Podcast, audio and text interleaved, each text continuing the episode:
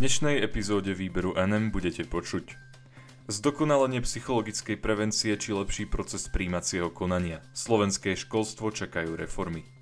Predloženie lehoty môže ženy ochrániť, hovorí koordinátorka projektu pomáhajúceho ženám po potrate.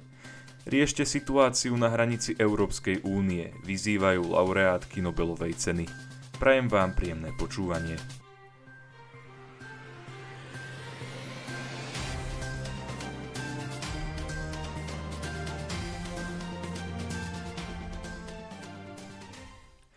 Zdokonalenie psychologickej prevencie či lepší proces príjmacieho konania. Slovenské školstvo čakajú reformy. Proces príjmacieho konania na vzdelávanie v stredných školách by mal byť efektívnejší a systém poradenstva a prevencie by mal prejsť komplexnou zmenou. Aj tieto dva body patria medzi ciele novely školského zákona, ktorú tento týždeň podpísala prezidentka Slovenskej republiky Zuzana Čaputová. Informovala o tom tlačová agentúra Slovenskej republiky. Novelou sa má dosiahnuť aj to, aby žiak mohol vykonať internú časť maturitnej skúšky okrem písomnej formy tejto skúšky a praktickej časti odbornej zložky skúšky za predpokladu, že úspešne ukončil ten ročník, v ktorom sa ukončil rámcový učebný plán daného vyučovacieho predmetu v školskom vzdelávacom programe a vykonal externú časť maturitnej skúšky, písomnú formu internej časti skúšky a praktickú časť odbornej zložky skúšky. Školský klub detí sa bude ponovom na oddelenia deliť z pravidla podľa veku detí, pričom maximálny počet detí v oddelení bude 26. Počet detí v oddeleniach, ktoré budú určené pre žiakov so špeciálnymi výchovno-vzdelávacími potrebami, bude rovnaký ako v triedach, v ktorých sa učia. Zmenou majú prejsť aj príjmacie konania na stredné školy. Tie budú mať ponovom povinnosť zverejňovať kritéria 1,5 roka vopred – Cieľom tohto opatrenia je to, aby si 8 mohli lepšie premyslieť výber strednej školy. Doplňajú sa aj definície pojmov, medzi ktoré patria pojmy ako národnostná škola, národnostné školské zariadenie, medzinárodný program či inkluzívne vzdelávanie. Spresňuje sa aj definícia národnostnej školy tak, aby z nej bolo jasné, že sa v jazyku národnostnej menšiny učí najmenej v jednej triede tejto školy – Zavádza sa i nový pojem, a to národnostná trieda. Štátne vzdelávacie programy sa budú ponovom členiť na vzdelávacie cykly. To, že základná škola má 9 ročníkov a člení sa na prvý a druhý stupeň, pričom prvý stupeň tvorí prvý až štvrtý ročník a druhý stupeň základnej školy tvorí 5. až 9. ročník, zostáva v platnosti. Podľa nového školského zákona bude štát určovať aj najvyšší počet žiakov v triede základnej školy – limit 24 žiakov bude platiť v triede, v ktorej sú žiaci viacerých ročníkov prvého stupňa základnej školy. O iných typoch tried sa v návrhu zákona píše Maximálne 25 žiakov môže byť v triede 1. až 4. ročníka a 29 žiakov na druhom stupni základnej školy. Zmenou má prejsť aj systém poradenstva a prevencie, ktorý má byť transformovaný. Podľa novely zákona má fungovať prepojenosť systému, ktorá bude zložená z piatich nadvezujúcich podporných úrovní.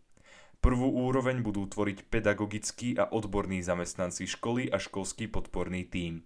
Podporná úroveň druhého stupňa bude zložená zo školského špeciálneho pedagóga a odborného zamestnanca v školy v spolupráci s Centrom poradenstva a prevencie.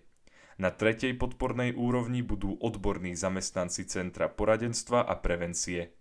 Pokiaľ bude musieť zasiahnuť podporná úroveň 4. stupňa, bude ju vykonávať odborný zamestnanec Centra poradenstva a prevencie a bude pritom nadvezovať na činnosti podpornej úrovne 3. stupňa. Aktivitu podpornej úrovne 5. stupňa bude mať na starosti odborný zamestnanec špecializovaného Centra poradenstva a prevencie. Súčasťou novely je aj rozšírenie dištančného vzdelávania, čo sa dennej formy štúdia týka. Ministerstvo školstva bude podľa novely školám obstarávať materiálno-technické vybavenie priamo, nie tak, že im poskytne peniaze určené na tento účel. A súčasťou reforiem je i to, že dieťa so zdravotným znevýhodneným by mohlo plniť povinné predprimárne vzdelávanie v rozsahu menšom ako 4 hodiny denne. Novinkou je aj to, že v materskej, na základnej a na strednej škole môže pôsobiť aj školský podporný tím. Predloženie lehoty môže ženy ochrániť, hovorí koordinátorka projektu pomáhajúceho ženám po potrate. Koordinátorka projektu Ráchelina Vinica Daniela Obšajsníková poskytla rozhovor denníku Postoj, v ktorom vyjadrila svoje názory na potrebnú klímu v rodinách a rozprávala aj o tom, ako ženy prežívajú umelý potrat. Jej projekt Rachelína Vinica už 8 rokov pomáha ženám, ktoré podstúpili umelý potrat – za existenciu projektu programom prešlo už 80 žien. Stavy, ktoré žena po umelom potrate prežíva, sú podľa nej veľmi ťažké. Takmer všetky ženy, ktoré k nám po potrate prichádzajú, uvádzajú, že mali najprv úzkosti alebo depresie, niektoré mali nočné mory spojené s deťmi alebo s udalosťami okolo potratu, respektíve mali poruchy príjmu potravy, spätné obrazy, panické ataky, rôzne závislosti, obsedantno-kompulzívne poruchy. Hovorí, keď sa redaktorka opýtala, či za tieto symptómy nemôže silný spoločenský tlak, odvetila. Keby bol spoločenský tlak reálnym, tak by na ten potrat ženy nešli. Je to však inak. Týmto ženám sa práve že oveľa hlasnejšie podsúva, že moje telo je moja voľba, že ide len o zhluk buniek. Žiadna zo žien nejde na potrat s tým, že chcem zabiť svoje dieťa. Žena podľa nej na potrat nikdy nezabudne kvôli procesu, ktorý sa volá mikrochimérizmus.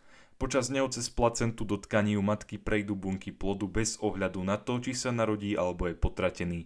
Obšajsníková hovorí, veľa psychológov zaznamenáva postabortívny syndrom ako reálny spúšťač problémov. Niektoré ženy chodili na terapie a tie im nepomohli, lebo sa ignorovala trauma potratu.